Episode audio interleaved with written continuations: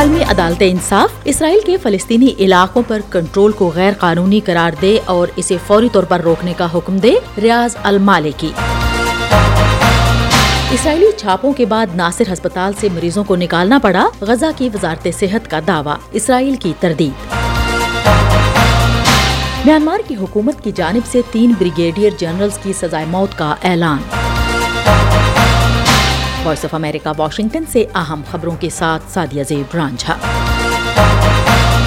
فلسطینی اتھارٹی کے وزیر خارجہ ریاض المالکی نے پیر کو اقوام متحدہ کی اعلیٰ ترین عدالت کو بتایا کہ ان کے لوگ اسرائیلیوں کے استعمار اور نسل پرستی کا شکار ہیں۔ آئی سی جے انیس سو سڑسٹھ کے اسرائیل کے قبضے کے قانونی مضمرات پر پورا ہفتہ سماعت کر رہا ہے۔ جس میں باون ممالک کی جانب سے ثبوت پیش کرنے کی توقع ہے امریکہ، روس اور چین سمیت اقوام عالمی عدالت انصاف کی نشست دی ہیگ کے پیس پیلس میں ججوں سے خطاب کریں گے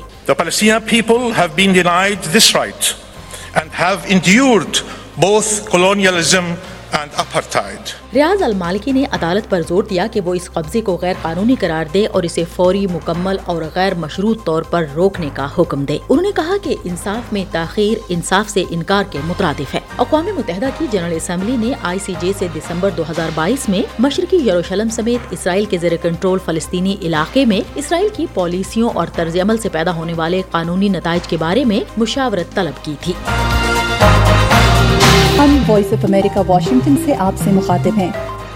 غزہ کی وزارت صحت نے کہا ہے کہ اسرائیلی چھاپوں کے بعد ناصر ہسپتال سے چودہ مریضوں کو نکالنا پڑا ہے، جبکہ اسرائیل نے تردید کی ہے کہ اس کی فوجی کاروائیوں نے ہسپتال کے کام میں کوئی خلل ڈالا ہے۔ دونوں فریقوں نے خان یونس میں واقع ناصر ہسپتال کی صورتحال کے حوالے سے متضاد بیانات دیے۔ اسرائیل نے غزہ کی وزارت کے ترجمان کے اس دعوے کی تردید کی کہ اس کی فورسز نے ہسپتال کے ڈائریکٹر کو حراست میں لیا ہے۔ وزارت نے بعد میں مزید کہا کہ طبی عملہ اور ایک سو چھتیس مریض، بجلی، خوراک، پانی، آکسیجن یا ضروری طبی صلاحیت صلاحیتوں سے محروم تھے۔ ڈبلیو ایچ او کے ترجمان نے فوری طور پر کوئی تبصرہ نہیں کیا۔ اقوام متحدہ کی ایجنسی کے ڈائریکٹر نے اتوار کے روز کہا کہ ہسپتال اب کام نہیں کر رہا ہے۔ ڈبلیو ایچ او کی ٹیم کو اندر جانے کی اجازت نہیں دی گئی ہے اور اب بھی دو سو کے قریب مریض موجود ہیں، جن میں سے بیس کو فوری طور پر منتقل کرنے کی ضرورت ہے۔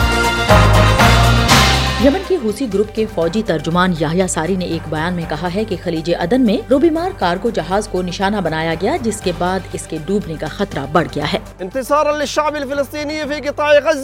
انہوں نے کہا کہ جہاز برطانوی ہے اور اس کا عملہ محفوظ ہے۔ دوسری جانب یورپی یونین کی سربراہ ارسلا وانڈرلینڈ نے کہا کہ یورپی یونین نے بحیرہ احمر میں بین الاقوامی جہاز رانی کو یمن کے حوثیوں کے حملوں سے بچانے کے لیے ایک مشن کا باضابطہ آغاز کیا ہے۔ یورپی کمیشن کی صدر نے ایکس پر لکھا کہ یورپ اپنے بین الاقوامی شراکت داروں کے ساتھ مل کر بحیرہ احمر میں جہاز رانی کی آزادی کو یقینی بنائے گا۔ ہم وائس آف امریکہ واشنگٹن سے آپ سے مخاطب ہیں۔ میانمار کی حکومت نے تین اعلیٰ عہدیداروں کو موت کی سزا سنائی ہے، جنہوں نے گزشتہ ماہ چینی سرحد پر واقع ایک اسٹریٹجک شہر کو نسلی اقلیتی جنگجوؤں کے حوالے کرنے کی نگرانی کی تھی۔ کئی مہینوں کی لڑائی کے بعد سینکڑوں فوجیوں نے اپنے ہتھیار پھینک کر لوکائی قصبے کو تھری بردر ہوڈ الائنس کے حوالے کر دیا تھا۔ یہ واقعہ کئی دہائیوں میں فوج کے لیے سب سے بڑا نقصان تھا، جس کے بعد ہنتا قیادت پر اس کے حامیوں کی جانب سے مزید تنقید کی گئی۔ ہتھیار ڈالنے کے بعد اتحاد کی جانب سے افسران اور ان کے دستوں کو علاقہ چھوڑنے کی اجازت اجازت دی گئی۔ ایک فوجی ذریعے نے نام ظاہر نہ کرنے کی شرط پر بتایا کہ لوکائی قصبے کے کمانڈر سمیت تین بریگیڈیئر جنرلز کو سزائے موت سنائی گئی ہے۔ دبئی کے بین الاقوامی ہوائی اڈے کے ذریعے پرواز کرنے والے مسافروں کی تعداد گزشتہ سال کووڈ نائنٹین سے پہلے کے مقابلے میں بڑھ گئی ہے۔ بین الاقوامی سفر کے لیے دبئی کا یہ ایئرپورٹ دنیا کا مصروف ترین ایئرپورٹ ہے۔ پیر کے اعداد و شمار بتاتے ہیں کہ دو ہزار تیئیس اب بھی دو ہزار اٹھارہ کی بلند ترین سطح سے کہیں اوپر رہا ہے۔ ہوائی اڈے کے چھیاسی اشاریہ نو ملین مسافروں کی دو ہزار تیئیس کی حتمی منزلیں بھارت، سعودی عرب، برطانیہ اور پاکستان تھیں۔ روس بھی اس حوالے سے ایک بڑی مارکیٹ رہا کیونکہ دبئی ان چند جگہوں میں سے ایک ہے۔ ہے جو یوکرین کے خلاف جنگ کے دوران روسیوں کے لیے کھلی تھی۔ مزید خبروں اور اپڈیٹس کے لیے وزٹ کیجیے ہمارے social media handles V O A Urdu اور ہماری website Urdu V O A dot com. Voice of America, Washington کی اردو سروس سے خبروں کا یہ بلٹن اب ختم ہوتا ہے۔ میں ہوں سادیہ زبران جھا اور میرے ساتھ ایڈیٹر تھیں بہجت جلانی